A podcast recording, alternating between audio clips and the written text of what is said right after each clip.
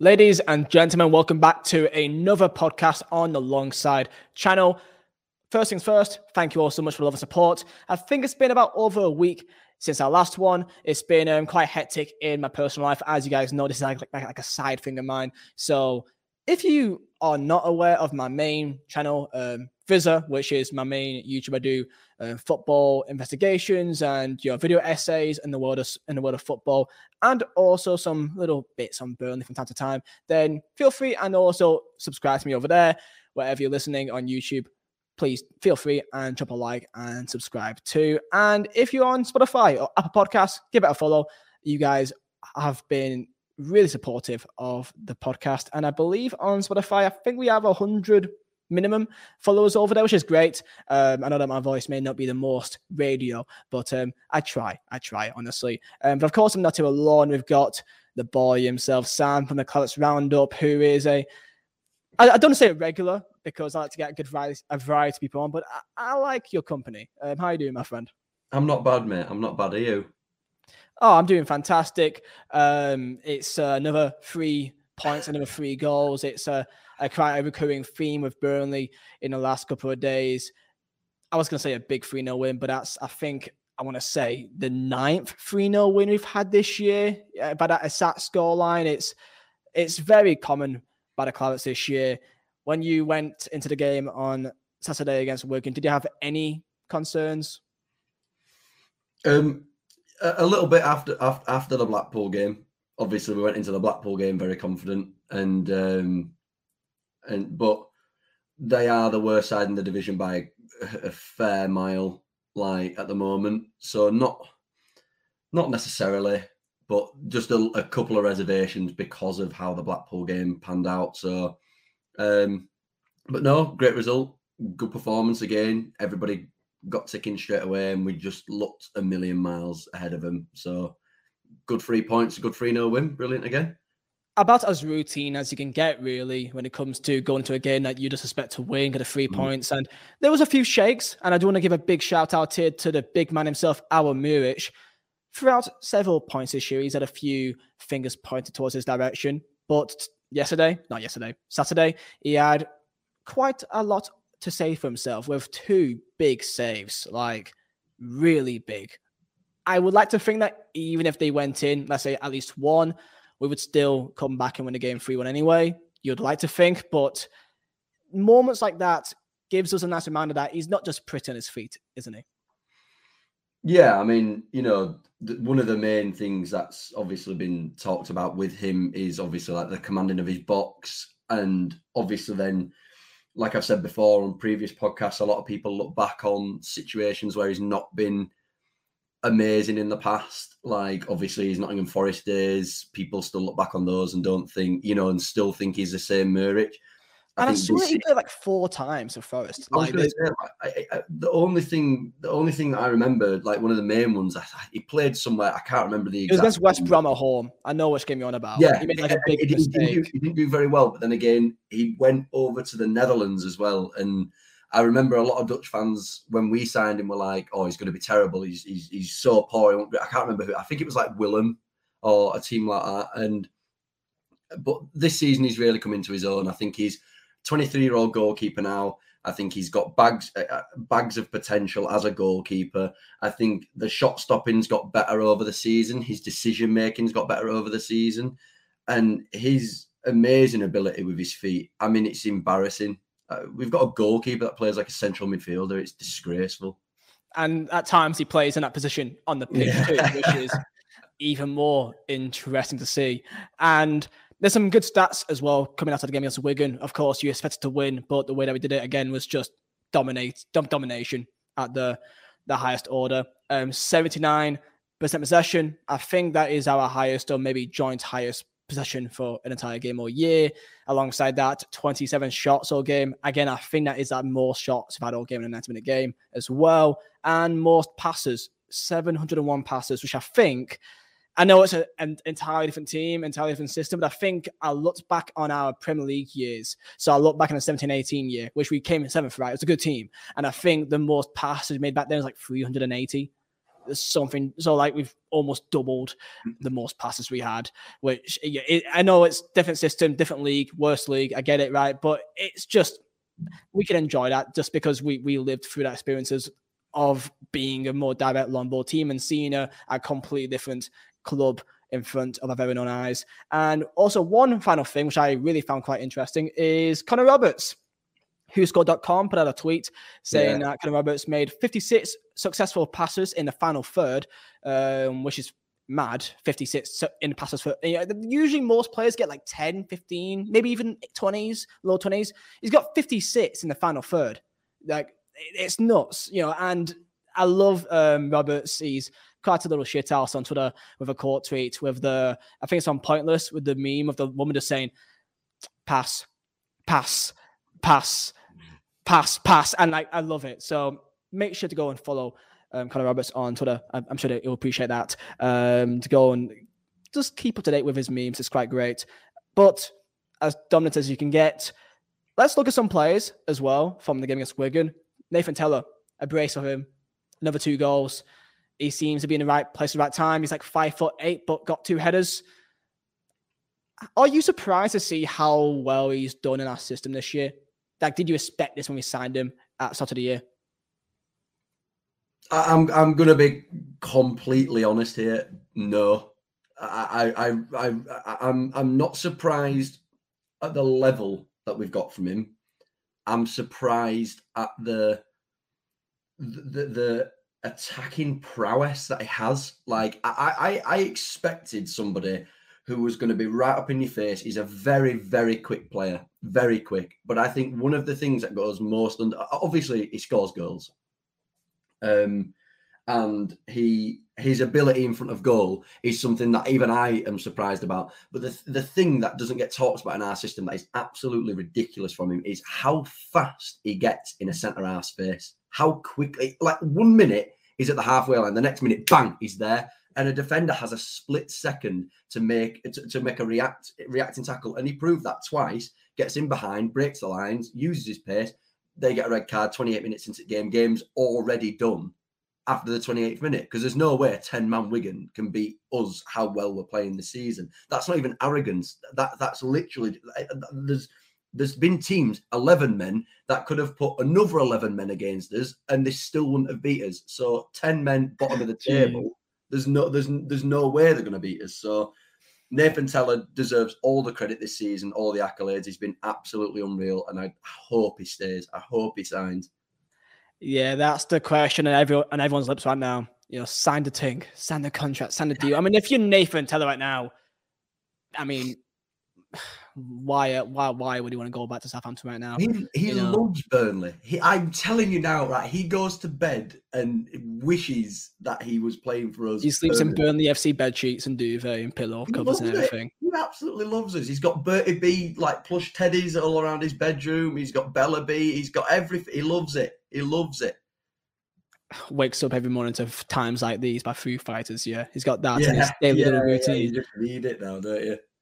Oh, out, out of you know, not on the right topic, but I do kind of miss um, times like these being on the the you know before the game, pre-game on the little telecom thing. I do miss that. That's not oh, there anymore that much, is it?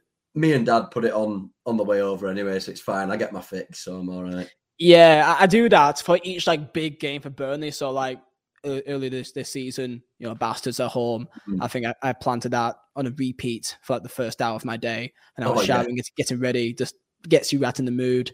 Um, back to the football. One big moment in a game against Wigan, the boy himself, Lyle Foster, got his first goal and in Burnley colours. You can see what it meant to him, the way that he celebrated. He's a very religious man as well, and he he, he holds he holds it very true to himself, and I love that by him. I love to see his passion. You, you could see how much it meant to him that in the celebration, and I I think I screamed when he scored because I I feel like that could be so important to just give him that confidence, give let some people just kind of get that monkey off his back almost. It's like, you know, let him be free so his shoulders that hasn't got that weight on himself because people have asked some questions, you know, seeing him against the likes of Fleetwood and um, Ipswich in the Cup. People with, with with reason because there are times that maybe his first touch isn't as good as what we want it to be in our system. you know, we've seen the likes of Barnes, who we know is not that good of a player beforehand, and now he's turned really good with time, of course. But you know, we're comparing him to Barnes, right? And you think, oh, if Barnes can do it, then you should do it, right? So I think he's had that kind of planted on him. But what do you think about Lyle Foster um, and his performance, and kind of what he can do to learn from Wigan and kick on? Um, getting that all important first goal, especially especially for a striker, is is huge. Like it's you know it, for every other position on the pitch, you've got different things that you could be quite good at. You know, obviously, you know we've got Jay, who for me I would say is arguably better for his ability to take the ball down and spray it left and right rather than the nine, ten goals that he's got this season. With yeah. Lyle Foster, his ability isn't there with that.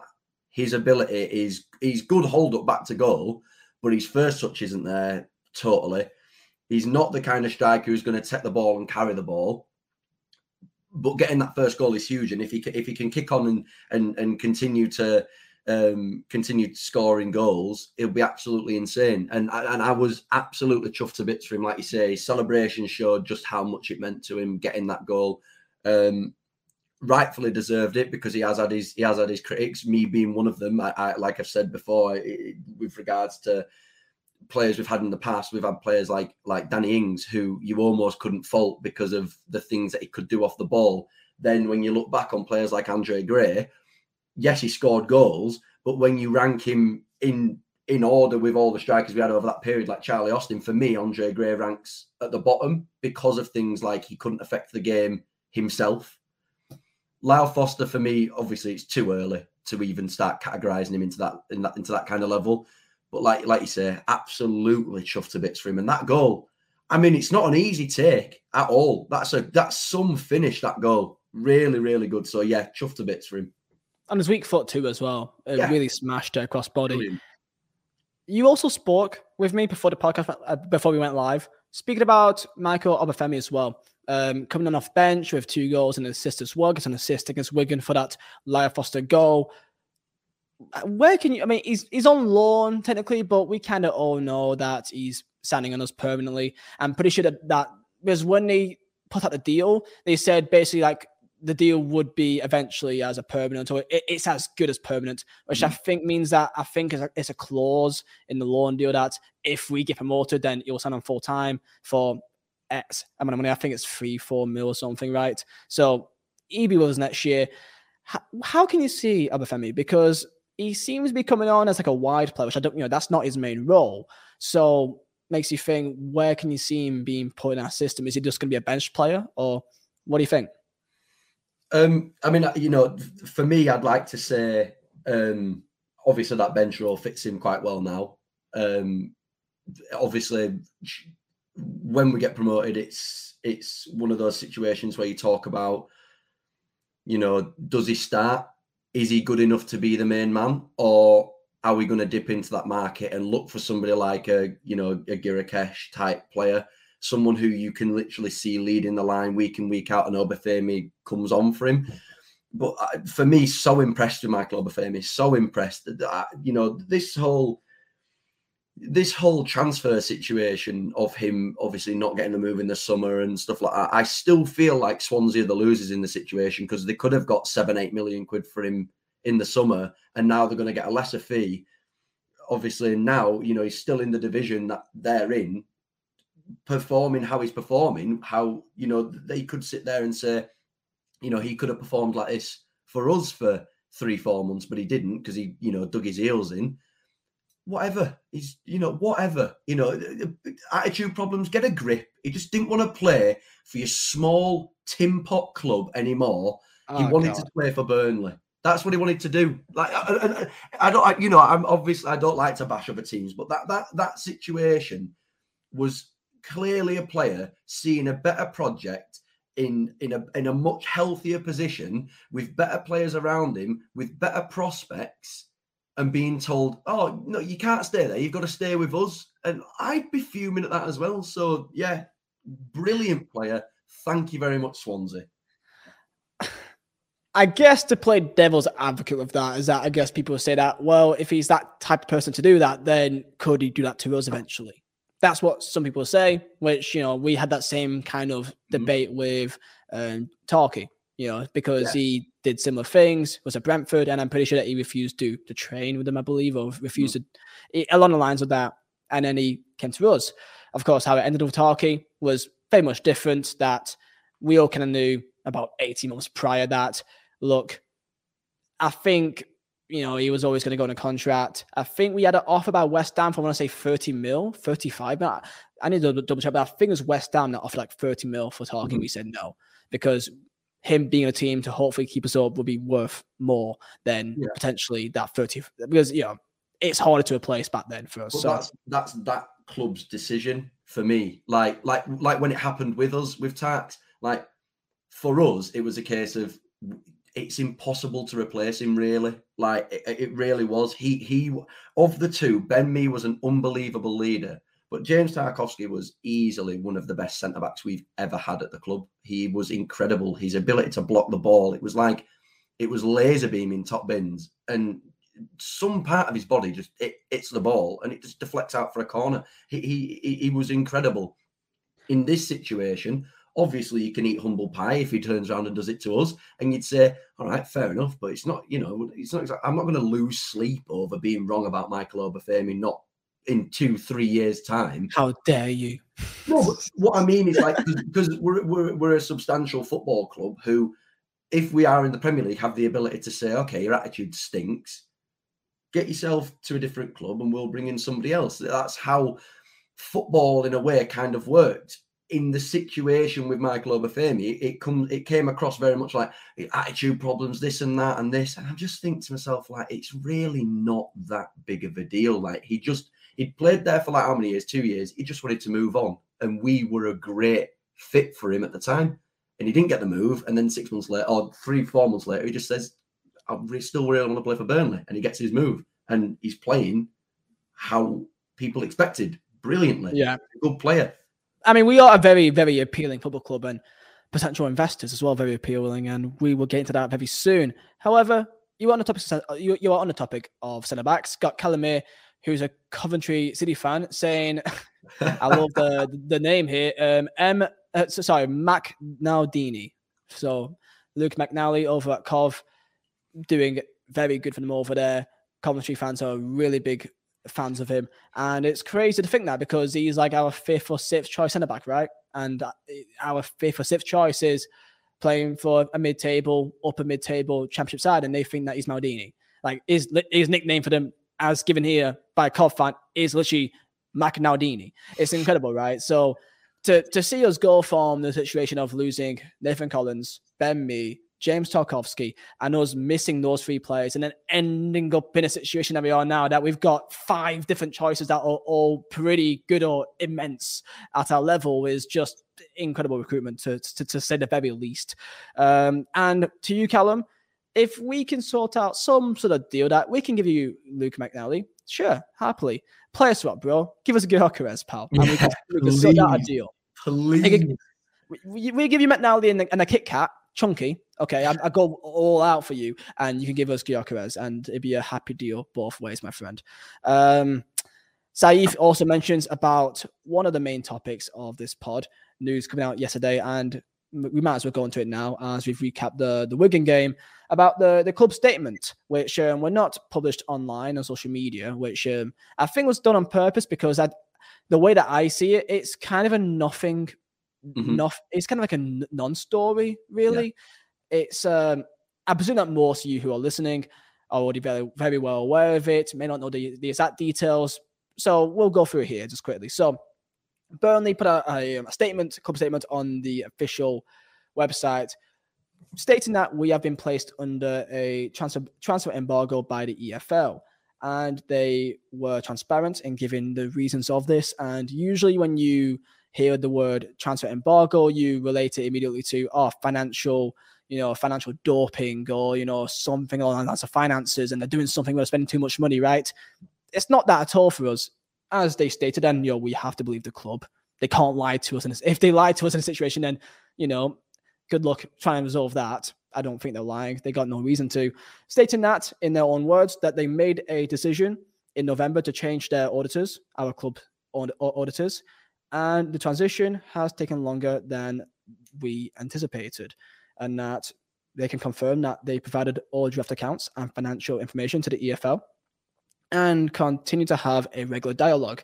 And simply stating that they believe that this will be resolved in a, a matter of weeks, a matter of, you know, before end of the year, even if we are, if it takes longer, because this is all legal speak, right? So the club has no say in how fast it is. It's all done by the books. So, and maybe in English football, maybe things may take a bit longer than what you really need because that's just how football is sometimes, right? So EFL under the books, they've got to give us an embargo because I believe that we just simply are not able to publish or show them papers on time.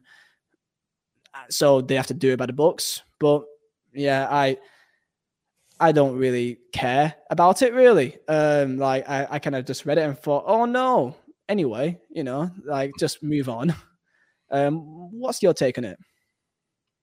When I when I heard it, when you when you see the headline, you think, oh shit.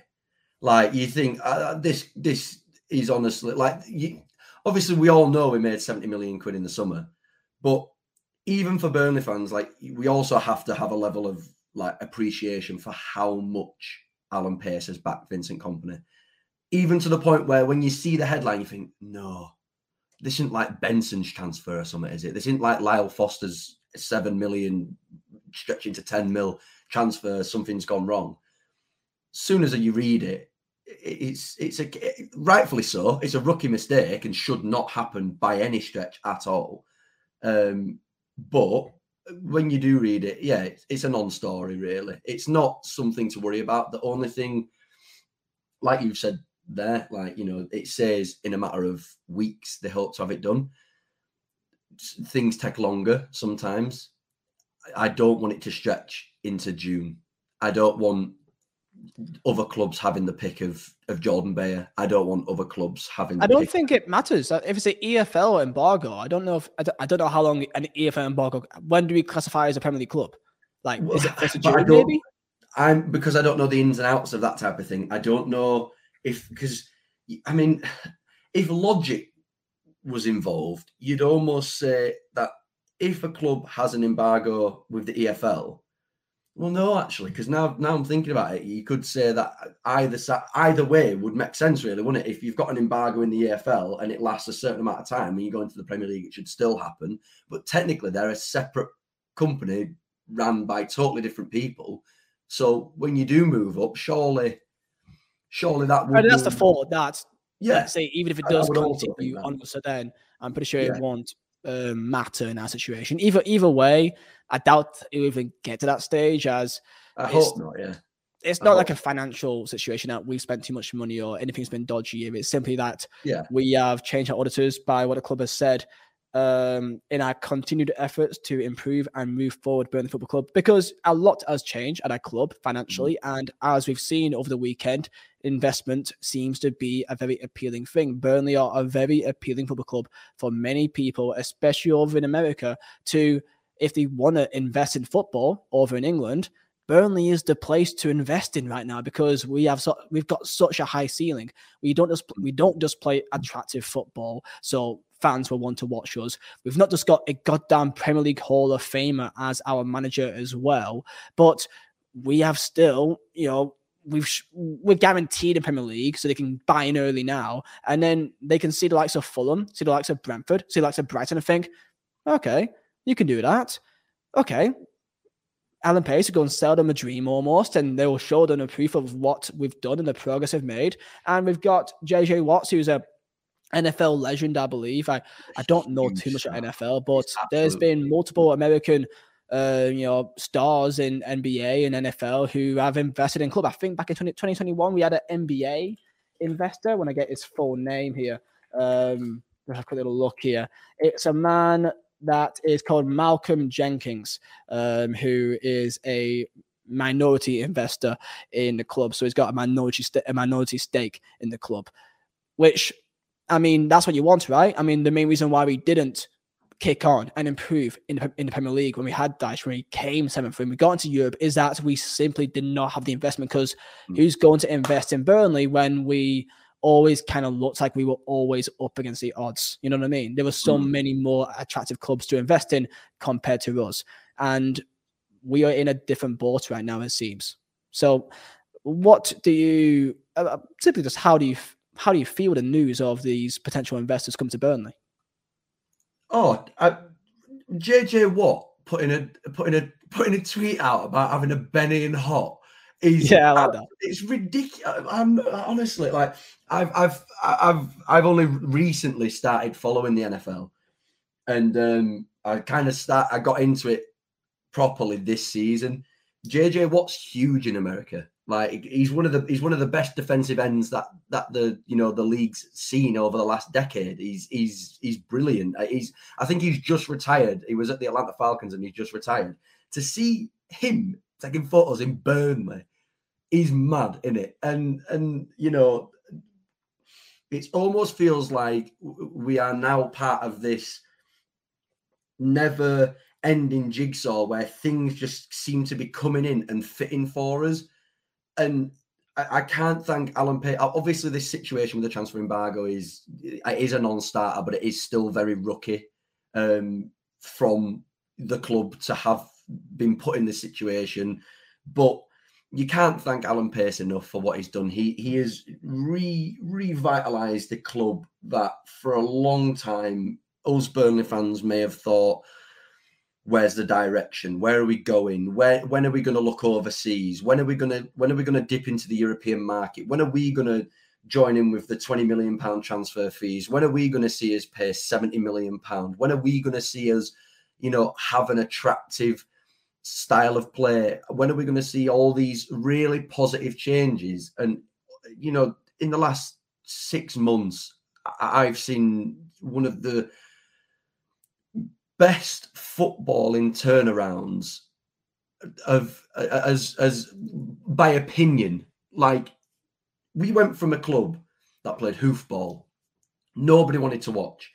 You, you you could you could name the same starting eleven every week. As bench was crap every single week. You'd have fifteen right backs, seven goalkeepers, and two- 18 uh, youth kids, you Yeah, know, and- like, and- and, then just Matej Vydra because he's always Yeah, on the who- bench. Who, for some reason, seemed to get like four minutes every game. Like, regardless of who we were playing and how, if we needed a goal, four minutes every game. Now we've got Anass Zaroury, Manuel Benson, Michael Obafemi. We've got four striking options. We've got Rolls Royce defenders. We've got a fullback who is incredible at getting forward. The other one creating chances left, right, and centre. A goalkeeper taking the piss. A midfield general in Josh Cullen.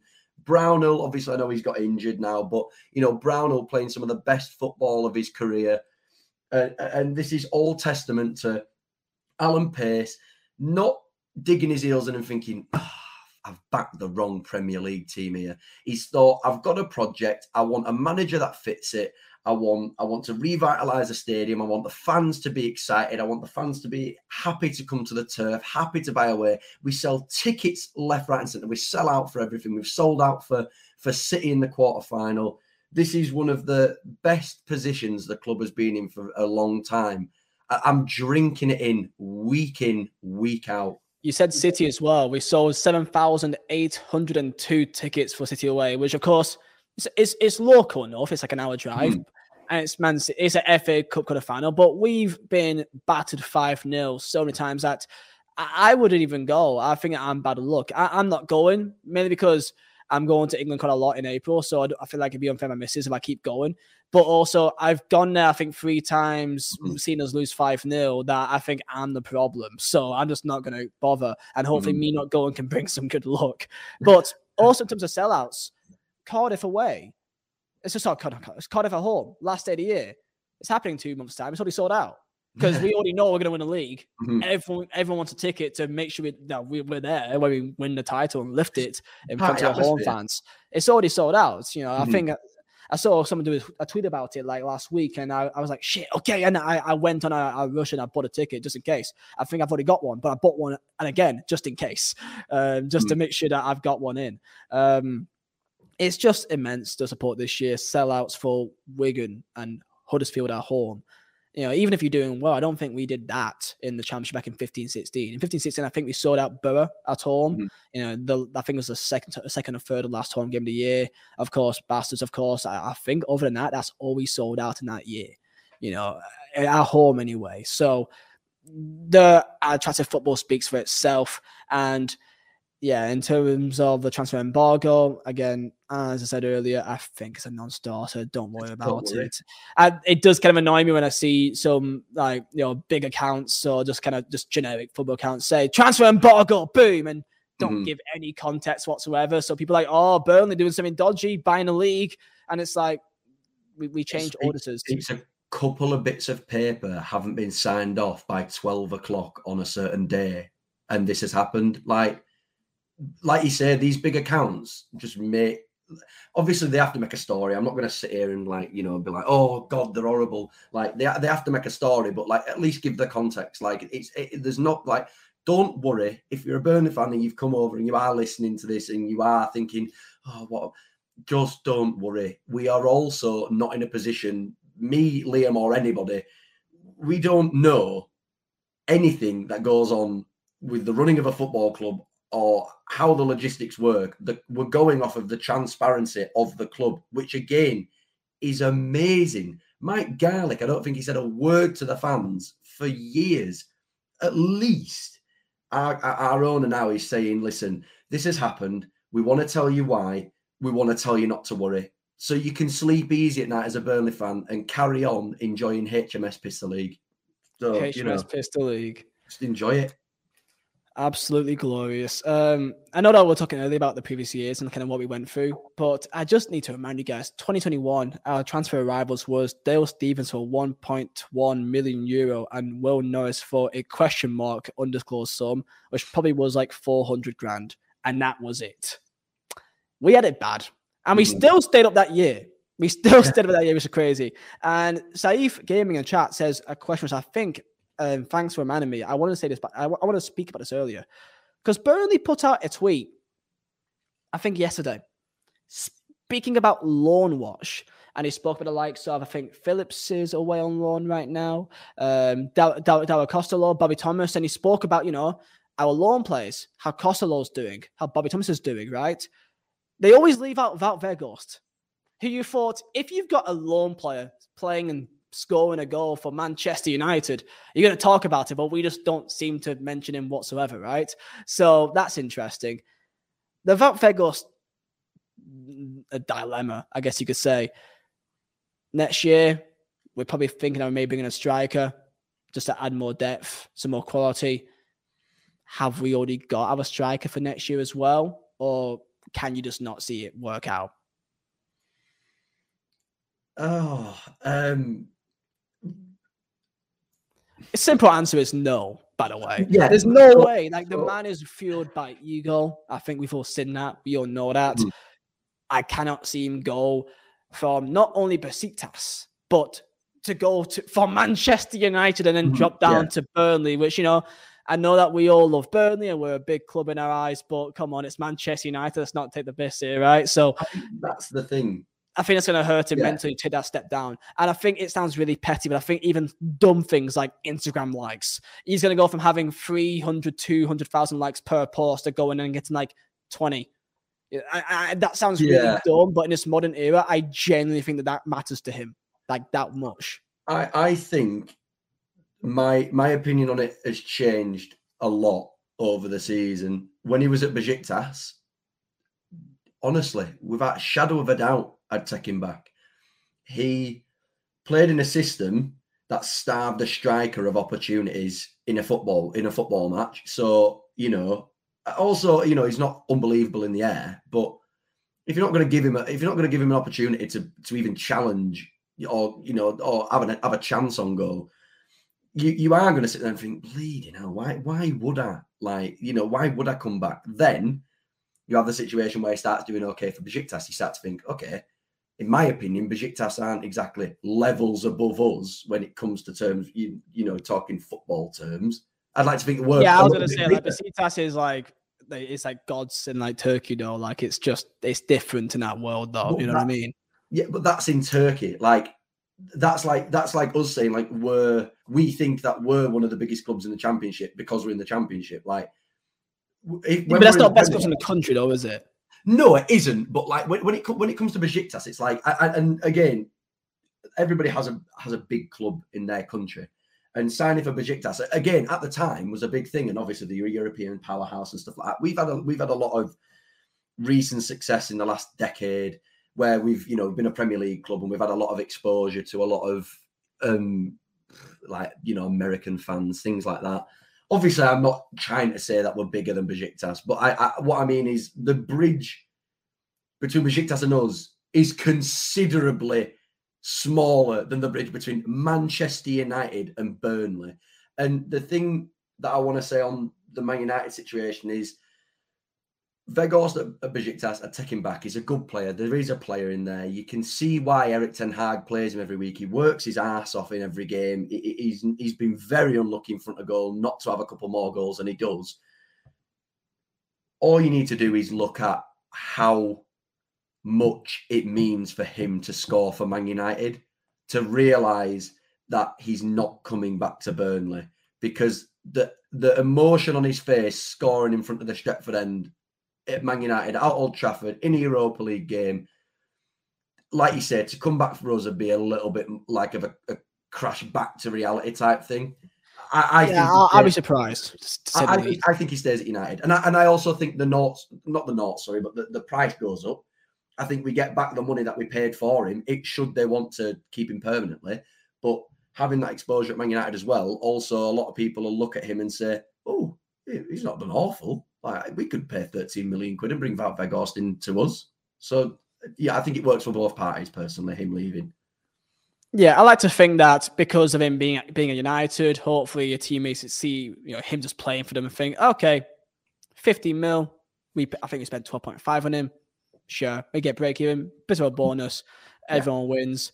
Again, I need to reiterate this: if he comes back on loan, if Kompany rates him. If he thinks that Val Vegas will be down for the team, he'll play for the badge and be part of the team the way that you know we're used to this year. If Kompany backs him, I'll back him too. I think Vegas is a good player. Totally I agree. just don't know. I think Vegas plays without Vegas and he plays for himself and not the club. Mm. That's yeah. just the way that I see him. But he's a great player in my mind even though he's got some strange like sickness to winning a ball in the air, which I've never seen from a player who's like six foot seven. But other than that, he just doesn't come off of the floor. Yeah, it's like there's too much. He's got like like like I don't know, like stones attached to his ankles. Mm-hmm. he just can't jump up in the air. It's quite crazy. Yeah, literally. Speaking as well, Saif again said, "Would you take Maxwell Cornet back next year?" I've seen a few tweets about this.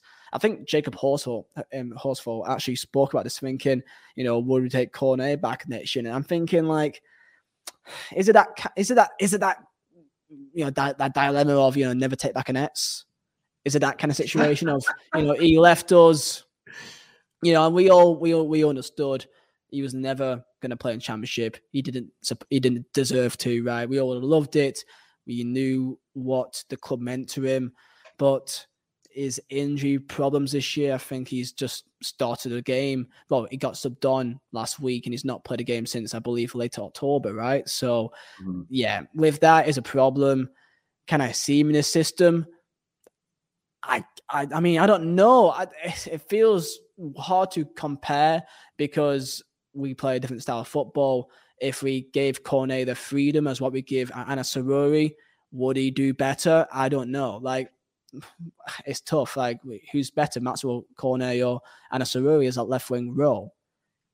I've, I mean, I think dribbling wise, pace wise, as being a winger, I think it's Anass Zaroury. But I mm. think Cornet may have a bit more kind of defensive resilience, a bit more work rate, maybe. But I don't know. I'd, I'd be, do- I'd be open for it if he did bring back Cornet. But I just kind of feel like the injury problems with him, I think, was kind of make a non-starter, really. I, I, I think with regards to to Cornet coming back, I think Cornet looked good in a system starved of quality, and he was like a bright spark in that. and I'm not saying that he, he, wouldn't come into this situation and maybe get better because the system would work towards his strengths, his pace, his ability to carry the ball. But for me, we've fallen on our feet with replacements with regards to Manuel Benson, Anass Zaroury, you know, Churlinov after his game against Fleetwood, Scott Twine being able to be interchangeable along, you know, across the uh, kind of front three, four even. I think Zaroury gives you a lot more. It's it's hard to judge players based because of divisions. Because when you're playing, you know, Cornet did great in the Premier League, but I also did feel that there was more to come from Cornet in a better system. Obviously, then, like you say, he's had the injury problems at West Ham, and we still haven't been able to see that. And obviously, West Ham also aren't exactly playing great at the moment. Um, but I, I think it's one of them situations where you you just say thank you very much for being there at that moment because it almost felt like uh, the start of the Alan Pace era. We brought in a player from Lyon. We paid 15 million pound for him, and it felt like a this is where the club's going, and it is, and it's been proven. Yeah, we've bought Benson, and here we are with arguably better players that fit the system. Inverted wingers, people that like to carry the ball, cut inside, or go on the outside, don't care whether they score or assist as long as they're involved. And I like play. I, I love players like that, and that's why I've you, I, every Burnley fan has taken to those two. Absolutely, yeah. Everyone would take that corner. I think would, but by by the heart, but yeah. by thinking where would he be in the system? I think we've got so much love for mm-hmm. and Benson and even Tella that you're thinking, I don't know where where would he play as a 10 mm-hmm. I don't know. It, it's it's tough, and maybe I guess it's the comparison of oh well, Zaroury be this good in Premier League? I personally think he will. Yeah. I personally think that Benson, that his dribbling ability to take a man on is incredible. And I mm-hmm. think that he can still carry that over in Prem, you know, with maybe yeah. a bit of a development period, but I still think these players can get better. Um, it'll take time, just like it took time this season. It'll it'll take time for a lot of the players to bed themselves into the Premier League. But I, I really, really, really think that because it's to do with the style of player that we've bought. We've not gone and bought like you know, like Gudmundsson, who's very technical. He, you know, he can bring the ball down and he can pick yeah. a pass, but he's not very fast. With Benson and Zaroury, it's almost like a fallback option that, like, oh, I'm not getting round him by turning. I'm not doing well with the ball inside. I'm not doing well with the one-two. Sod it. I'll just I'll just bomb it down the wing and and use my pace to get round him. And, and I think we've fallen massively on our feet with them too because they are incredible. Aye, and the depth is also fantastic. So mm-hmm. again, the other weekend, you know, Vitinho being put in that right wing role does a mm-hmm. great job, great energy, and that's what we need him for. And it's just come leaps and bounds yet again. And we've got a game on Wednesday night against Hull away in two days' time. Let's get into the preview for this one. Hull, on paper, you think, okay, we can take these on, but they've actually got a pretty good home record. The last mm-hmm. time that they've lost in, in, in the league at home was before the World Cup. Mm-hmm. And they lost to Reading, which is a weird one to lose to because uh, they're quite poor away. But yeah, the last time they lost was before the World Cup, um, two one uh, at home to Reading, and since then they've not they've not lost since. So on paper, it looks like it could be another one of those kind of like Luton away, Millwall away kind of slip ups, or not slip ups, but you know, it'd be a tougher game than I think mm-hmm. some may think it would be. Um, Form wise, they've only won one in their last um, six, which was a win at home against West Bromwich Albion.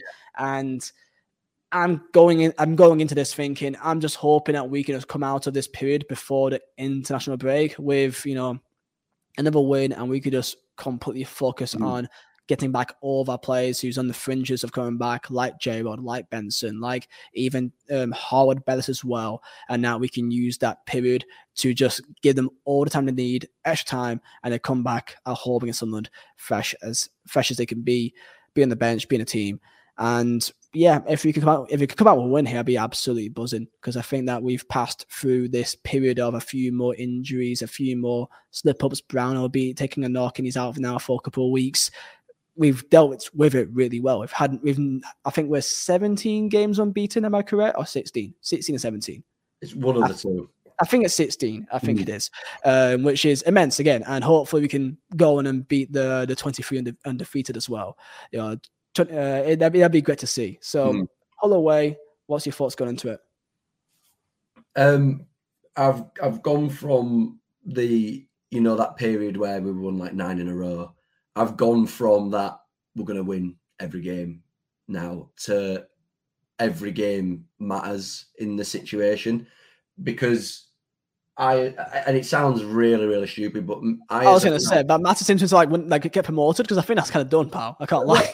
What I mean is, I don't want to get complacent myself because if and it sounds really stupid, but like if the feel of everything starts to become complacent, you know, even by the club, like you know, and then the players on the pitch and stuff like there is still potential of a slip up. I, I know it's it, it's it's it is very it, it's not happening, but there is still potential. I mean, because and I think the reason why I say it isn't promotion, it's to play this well and not win the title would be devastating. It, it, just would like, and I know we talked about it a couple of weeks ago. I think maybe three or four weeks, five weeks ago, where we were saying if we don't win the title, it's still a success. It is, but to be top of the table since like bloody October and not win the we're title. Winning, we're winning the league, mate. I'm we are, we are. But I, I, like you said, so you've got to play, you know, kind of devil's advocate in the situation where you. you I don't care, mate. The odds, the odds speak for itself, my guy. I think it's. Uh, if I look right now, I think it's 99.6% likely mm. that we get promoted and 99.1% that we win the league. Yeah. I, I mean, like we need to lose at least five games to be overtook by. I mean, we need to lose six games to be overtook by Middlesbrough, and we've lost twice all year. Yeah, we lose six like times in the last ten games. It's, it's crazy how how good we've been, man. It's nuts. We we, we I, I I couldn't have I couldn't have wrote this season going how it has done. So you know you have you have to enjoy it, and you have to, you know, we've sat through a lot of difficult times as Burnley fans. We've gone through a lot to, together watching games. You know, I remember, like you say, going. I remember going to City away in third round FA Cup, and we got them thinking, ah, this could be the time. We lost five 0 Like, you know, the, these things. I've gone to these games and and dealt with crushing defeats and had great highs watching us beat Liverpool 2 0 at home, beating Tottenham 2 1 at home, you know, winning away at Chelsea 3 2. These amazing moments. This this game against Hull will be tough because I feel like at home they can dig in, but they're digging in against the best team in the championship with the best players and the best manager with arguably the best system. And a lot of times I've come into these games where I've thought this could be a tough game. We've done really, really well. So I would like to think the position that Hull are in and the form that they're in, yes, they're difficult to beat at home. We're difficult to beat in general. And we're difficult to get points from in general. So for me, I, I see a tough win, but like a 3 1. I would like to put um, a little stat out here uh, for anyone that's into, into the bookies that our last three games against Hull has been 1 1, 1 1, and 1 1. And guess when Burnley do draw this year, over than I think two times, they've all been 1 1. So if you're a betting man, I think you know what to bet on. for, for, for Wednesday night. it just seems meant to be like if we if we do draw a game, it seems to always be one one. Other than I guess Blackpool recently, I guess, which mm-hmm. we've not even mentioned that game because it, it's just like no no draw, not much really talk on. I think that we're just a bit. We played, I think, like so many midweek weekend games. Mm-hmm. I think we was a bit knackered. When I saw that we had a week break between mm-hmm. Blackpool and Wigan, yeah. I was just like, okay, thank God, just have a bit of a breather. And then we got Hull, and then We'll also go into City as well, preview that. Um, I'm just happy to have a bit of a break now with the international break. Yeah. I've never been actually quite grateful for internationals because even though we've won the league, as pretty much as far as we're concerned, I want to crack on. I want to end off mm. on a high. I want to get at least 100 points. If it's 106, amazing, fantastic. But I want to hit at least three digits. That's mm. the least that, that I expect from this team, which I think is more than possible, right? So, yeah, for this game, for my prediction, I think that it'll be a tough one, and I must say a. I don't know. I want. I, I want to go with a two 0 I'll go two 0 I don't think they'll score because I think defensively we're just really good. So I'll go two 0 Yeah, my, my, mine's a three one just because I think uh, Estupiñán is he's a clinical striker. Um, I think I, I, I, don't I, I know he was a lot better at the start of the season. I feel like he dropped off a little bit in between, but I still think he's got a fair amount of goals. And I think um, they're they're a weird team because they came to the turf and it was a game where again I say it all the time, but there was a brief period where we just couldn't seem to get a win. Yeah. And we seem to be playing those teams again and coming back to those games. And like, you know, like when you've played like Liverpool again in the past, and like you, you come into the game you think, like, it's, it's start of a new season. You played them twice last season. We beat them 1 0 and then we lost 3 0. You go into it and you think, there's every possibility we can win. When we've played Hull, because there's been so many draws, you almost go into the game and you're like, I have no idea how this could go. Like we could go and batter them like we like we have done a lot of teams this season, or it could be really, really, really difficult to get a, a positive three point result for us. But I, I, I just think we are that good. I think that you know even before you get into the squad depth and the players you can bring off the bench, like the starting eleven is embarrassingly good. Like, you know, when you've got Zaroury and you've got Tella and you've got all these different areas in which we can score from and different players that can create from different positions. Uh, we are such a hard team to get points against, and I, I, I, can just see us just outplaying them. And to compare that team that played against Hull, you know, all, all the way back in August, you know, we were still starting, you know, Samuel Bastien as a left winger. Mm-hmm. You know, yeah, now, yeah, yeah. Dara Costelloe was still a starter in the game before that, right? Mm-hmm. And was on the bench. Vitinho was our right winger in that game as well. So the team has it's a it's a different team, you know, in terms of not as not as the players, but just how we play mm-hmm. since back then. So yeah, I think that we should be able to get the three points in this game. And before I go into City, a little topic that I've seen a lot online in recent hours is speaking about the allocation for Blackburn away for what's coming up, of course, 25th of April. And apparently, there's some rumors that Blackburn are unwilling to give us the full allocation, which I think is around 6,000, 7,000 mm-hmm. for the entire Darwen end, I believe. And they are thinking about giving us just the upper tier. That's like 2,300. That's also limited as well because of. I think it's just pure petulance. I think they just don't want to just give us the full amount because they don't want us to outnumber them or to I don't know, embarrass them. I don't know. Um, but there's been a lot of feedback and back and forth from the, the Lancashire police force with Burnley and Blackburn to get the best outcome because they are quite fearful that if we, let's say, get a limited allocation, Burnley fans will still go to the game anyway yeah. without having a ticket just yeah, for the yeah. experience, right? So you may have a situation where there'd be Burnley fans outside mm-hmm. Ewood and they, they'll not go to the game. And where are they going to go? To a pub, probably and mm there's going to be some problems with the Lancashire Police Force. So I think it's not been fully confirmed what it allocation would be, but there's a lot of rumors saying that we may get limited for just them kind of just being kind of petulant. So mm I hope that that does get resolved in the right way very soon. Yeah, the, just you know without without trying to sound, you know, pathetic football club. Like you know, it's just. You know, I don't want to sound pathetic. I, I, I said that I said that and then realized that I was going to sound like it, but like just pathetic football club, like you know, it, whether we, whether or not we're doing well or whether or not we're doing shit, they still hate us regardless. So when we were in the Premier League and they were in the Championship, like you know, they still hated us. Just give us a full allocation. Don't be weird about it. It's just a it's just a really weird flex to be like, oh, you're going to win the league, but we're not going to give you allocation. Get a grip honestly. Just bring people. Grow up. Just bring bring people it, allow all the Burnley fans to go to the game. Don't create any issues, and just let everybody be happy. We're going to win the league regardless. We could win it. We can't win it at your ground anymore. I hope that we've won the title before that, so we can lift the trophy. And we don't even celebrate to the Burnley fans. We just show you lot how good we are.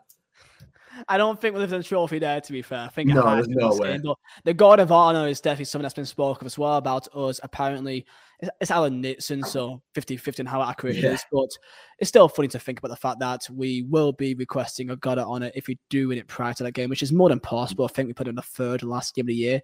So yeah. it's very likely. So that would be funny because they're never going to do it. Like they're never yeah. going to give us a guard of honor. But it's still kind of funny knowing that they could and he's still out of their own.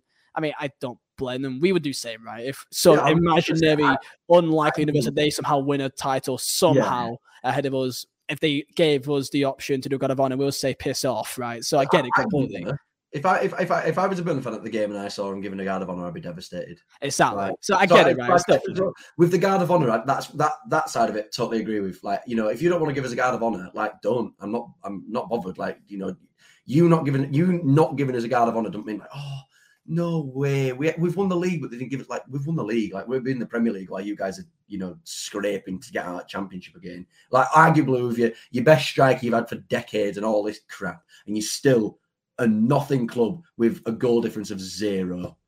Like I, I hope don't... this doesn't end up on um, Rovers Twitter. God, no, God, the, like, the, the thing is, like, because because I, I, don't, I, I don't have a lot of positive things to say about him just because I just I just think that, like when when it comes to the whole rivalry side of things like I just feel like eh, obviously there's a subsection of every football team that I just have bad fans but I just I have so many bad experiences with Blackburn fans in in general just in every stretch of life that I just I just oh it's bought life I mean me. As a club like our, our, our rivalries more deep rooted than than a lot of people in English football even realize. I, I have.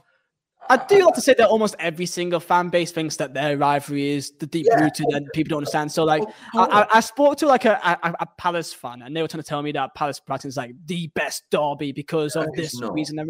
Like, I think it's actually a better derby than some people like to say it is, but yeah, like even still, everyone thinks that their derby is the derby. I yeah. saw Norwich fans saying that Norwich Ipswich is the derby. You know yeah, what I mean? It's exactly. like, come on. It's like it's like when it when it comes to Blackburn, it's like they've done their thing in the past and stuff like that. And you know what? Like when I say that about like you know, I, I'm not saying every Blackburn fan's horrible. Like you know, there will probably be a fair majority of them that are actually all right and you could have a you could sit there and have a conversation between the two and you know there'd be snide little jokes about each club but you, you, there's not hate there because I, I don't think that that's how i don't think that's how football should be. Obviously you know good honest rivalries are part of the english footballing pyramid and they should be protected. These rivalries are a big part of why english football is so good but it doesn't need to boil over into like silly things like like the whole you know situation of the tickets. It's like it's just silly. It's just really silly. Like just give us a full allocation. Like it's just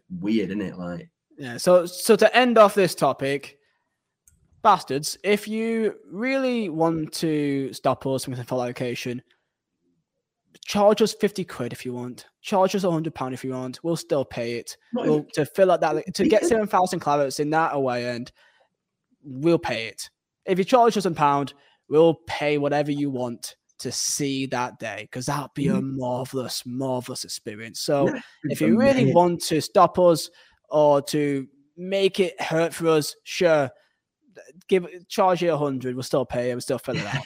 so yeah, that's the end of that one. Um, that's the solution to all the problems. Yeah. So to end it off, the FA Cup in five days' time at the Etihad. The dream. Are you going? No, no, I couldn't manage to get a ticket, but it's all. I, I think I'm working that day anyway. So, can we dream? Yeah, I think we can. I think we. That's the most we, unconvincing. Yeah, I, I, there, there was no, there was no conviction in what was. No, I, I think when I obviously I don't, I, I can't contradict myself going back over, you know, talking about Hull's results and how we come into games and you know you can be like, oh, we drew one one. Da, da, da, when we've played Liverpool, we've beat them in the past. The last time we beat City, George Boyd scored. Like that. That's how. what that, a day that was. It was a. It was unreal to be a part of that. But that's the last time we beat them. I, we played like seven games and conceded thirty six goals to nil. Like we. that's so. It's, it's terrible, isn't it? But uh, so like when when you put it like that the chances of us beating City is is a lot lower than it would be for any of the other teams in the competition. But the occasion's still there. It's a quarter final of the FA Cup. We're playing as well as we are. Dare to dream. Have a go. See what happens. Dare to dream. I remember I was talking to my brother and he was there for the 3 3 back in 09. And that was a oh, mad game. And I was thinking that oh, maybe that could happen again. Yeah, maybe we a game like that. You never know it was an unreal game to be at that. Even as an even as a nipper, that were unreal. You were there at that one as well. Yeah, yeah, Yeah, I'm gonna say that my brother didn't take me to many games and like away games back in that year, period. I think I would have been like mm. 11. So I get it. He would have wanted to go with, with, his mates and I not take his little brother. But yeah, yeah. God damn it, Ashley, come on, sort yourself out. uh, I'm trying to look up here quickly. When was the last time we beat City at the Etihad? Oh, oh no, actually, it, it, wouldn't even been the It would, would have been Maine Road. So when's the last time we beat City at their own ground? And it dates all the way back to do we count the FA Charity Shield? If you want to, yeah. uh, uh, uh, well, that, in, not counting that, the last time we beat them in the cup or any sort of league format was 1963. So five, five dream. Dare to dream. This is what I'm saying. It's it's written in the stars. Beat them in 1973 in the FA Charity Shield 1 0. So if you want to count any win against Zermatt Maine Road or their ground, it would have mm-hmm. been all the way back. So five, uh, well, five decades, 50 it's years. It's still a long time ago, regardless of how you paint it. It's still ages ago we beat them on their own turf. it's going to be. I mean, I'm just happy that we can have a, a bit of time period, just kind of like rest the players. I, am mm-hmm. looking forward to it. I think we'll come back and we got some big games. We got Sunderland at home, then we got Borough away, and then Sheffield United at home, and we can have a big say in terms of the top two fight because you know we're far ahead, we're clear, we're fine, man, we're laughing, mm-hmm. so we can probably screw over Sheffield United. I, yeah, I, I would, I would enjoy that. I would, I would enjoy that very nice because I keep on seeing five two in my tweets to this day, and I'm like, bro, you lost to Rotherham like three days afterwards. Mm. You got the same points. You got the same points, man. You beat us five two. Okay, cool. But you lost to Rotherham, so it meant nothing. But I, I, still think I think Borough deserve it.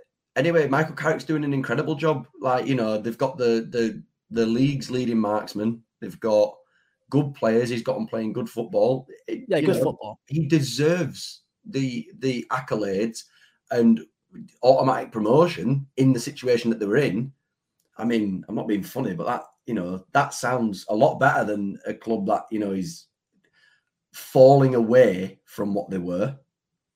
Yeah, I, I, I, it's tough really because with Sheffield United, it's kind of like they remind us of Burnley of old, almost kind of like very physical, structured, reliant on set pieces and big men up top with a few little bits of quality. So like mm. our version of like Andre Gray is like they're they're Iliman Ndiaye for example, yeah. and they've got Sam Vokes when well we've got Sam Vokes when they've got you know uh, McBurnie, you know what I mean? Yeah. So fun yeah, fact, they're not yeah. as attractive or exciting, I guess you could say. Well, there's a fun fact for you. Oli McBurnie went to my school. Really? Like, he was he was in my school in Leeds when I was in school, and his brother was in my year. Fact of the day. There you go, boys. I didn't know Madness. that. um, Blood Crew said in the chat saying, "Remember we beat Chelsea in the cup back in 9 mm-hmm. So yeah, that's Dare to Dream. Dare to Dream. Speaking of, speaking of Dare to Dream, remember that? Remember that song that we put out back in like 09, the Dare to Dream song? Oh, it rings a bell. Like, Burnley, Football Club. Oh, yeah. your ground will never give up. Get oh, down the turf, support the boys. Make sure that you mix. I remember it. I remember it. So I could probably give you the entire verse and the bridge of it if you want. Like I remember just that just blasting on my YouTube on whatever PC my family had when I was like ten. You know what I mean? But, Underrated Burnley banger. I honestly, the fact that we've we've completely forgot about that, like that's that's somewhere in the archives, deep down somewhere. I remember um, one final question because we could dare to dream for City, right? We do our full prediction for that in the next preview, um, I believe on Friday. Um, have you ever owned a half and half scarf? Yes. Um, I've, I've, I've, already got one ever. I, I can now. grab mine as well. Okay, let's go show a half and half scarf. Yeah. I, I don't know. Um, I, I, I don't know if. I, oh, there we go. This is a bit weird. Um, also, oh wait, wait, wait! Um, Imagine if we both have this. There's a good chance because of our age, we could both have the same one. There is absolutely no way. oh, okay, never mind. There's a, man's got a good chance. Right, so you go. Just give some context. Half and half scarves, I think, is completely fine if you're at like a young age and it's like a big game, right? So I get it. If you're like a young kid with half and half scarf, fine, feel free. If you're like 23, grow up. Okay, simple as that.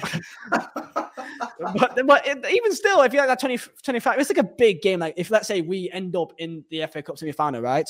Mhm. Fuck yeah, I'm buying a half. Yeah, I'm buying a half and half scarf. I don't care. I'm buying a half and half. scarf. Yeah. Oh, show yours first. Right. So mine isn't a Burnley scarf, right? But my dad went to the Super Cup in 2009 or 2010 and he got a Man United and Zenit St. Petersburg half and half Oh scarf. come on, this is a Burnley podcast. And you show me a Man United v FC Zenit Super Cup half and half The, scarf. re- the weird thing about it is I found this yesterday. I don't have a Burnley half and half, but this is the best one I've got. I was expecting like you know Burnley v I don't know like Liverpool. I don't know or like a Europa League half and half scarf. I wasn't thinking like Man United v Zenit. I, In but I 08. did- but you said, Have you ever owned a half and half scarf? This is the weirdest Right. one I've ever had. I, I I thought when saying that I thought it'd be quite obvious that I was anticipating that it'd be a Burnley half and half scarf. Fairness. Sincerely apologize letting you down. Oh, you really sh- you, you let us all down, eh, man. Well, mine is um, when I was ten. Of course, it's I've kept it since day one. This one right here. oh, yeah. um, for people that's um, on audio, it is a um, Carling Cup semi-final. Tottenham v Burnley half and half scarf from all the way back in 2009, and I've kept this in prime condition since. My camera's died as well because that's just kind of what happens on this podcast. But hopefully the the audio's still working. Um, but I've kept this basically with me ever since because I just think it looks pretty cool. Honestly, like I I, I appreciate the moments that it gave me. Robbie Blake, all the boys. And I still, to this day, am very pissed off by um, a certain Russian striker in Roman Pavlyuchenko. You were my childhood mate, you absolute bellend. So, you know, I hope that you you sleep well at night, mate, knowing that you made me and like a thousand Burnley fans cry and ruin their childhoods at the age of 10. Prick. Um, no, no, I, I, that actually like hurt me because I thought that you know that'd be like our one time ever to get to Wembley, the new Wembley. So I guess it was really, really lucky that we ended up going there anyway and winning like five months later. So It's, one of, it's one of those situations where it's like if you ever came like into contact with Roman Pavlyuchenko, he would not think a thing about it. He wouldn't. Even, I, I bet he sleeps lovely at night, and we would just be all sat there saying, yeah, he has no idea. "Look what you did! Look what you've done! Look at what you did to my childhood! You made a kid cry." And he's just there, just like, I don't know who you are. Yeah, that's what I mean. He's like, "Why are you shouting at And me?" also, I don't understand English. What do you mean? um, I got Johnny, Johnny the Great in chat saying, look at my messages above to end off, um, saying that he thinks that we'll beat City 2 1 with a Cullen red card for breaking Haaland's legs. Um, if you can win 2 1 with 10 minute Etihad, then I, I, I, I don't, I, I'll, I'll, give, I'll give you everything I own at that stage. You know, that'd be incredible.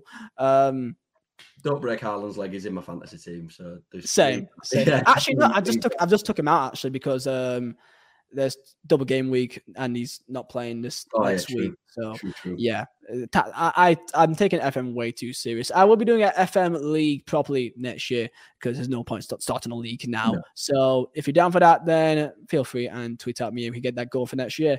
Sam, absolute pleasure, man. I appreciate you coming on, especially on short notice. Um, absolute just great experience talking about the Clarets. And we got Hull in two days' time. Hopefully, win that, and we'll be God knows how many points. I think we play Hull away, and Sheffield United they play a decent team too. They play. Is that wow? They play Sunderland away. Tough So there's a chance that we can go mm-hmm. into the international break being what 16 points clear top of the league. It'd, it'd be incredible, wouldn't it? It really would. Jesus, It's all, it's already incredible, but like you almost think like how can things get better? And this team keeps doing it to us. I, I'm absolutely loving it. I really am. and we absolutely should. Wow, wow, it's still happening. Yeah. Um, score prediction: City. I said two 0 and Sam, you said three one. Oh no, that's No, all. Sorry, Three, no, three that's one for Hull. God, sorry, Sam. That's City. Is a, is, is City's a fucking weird one in it. Really, I mean, City nil nil win on pens. Let's go, boys. I, I'd take it. I'd take it. But for, for me, I think a resilient Burnley team, we get beat like four two. I think we'll score first, and I think mm. they'll come back in, and I think be two one City in my in my in my head. I think we'll score first. I actually think that we can maybe like give, give them a scare. Yeah, similar to what we did back in I think 2017, 18, that we also played City in the, in the FA Cup. We scored mm. first. We won one up at half time, and I think we lost four one. Right, yeah. so I think it, it could be something similar then. So yeah, um, I end it before it keeps going. Sam, thank you, man. Um, we may get you back on actually on Friday as well because I think that yeah. you're good to talk to. So Sweet. love that. I appreciate it. Thank you for coming on and listening to the podcast. And alongside, if you're on YouTube, then feel free and subscribe and also drop it a like. And if you're listening on Spotify or Apple Podcasts, and also give it a nice little follow. And we'll see you very soon. Peace out.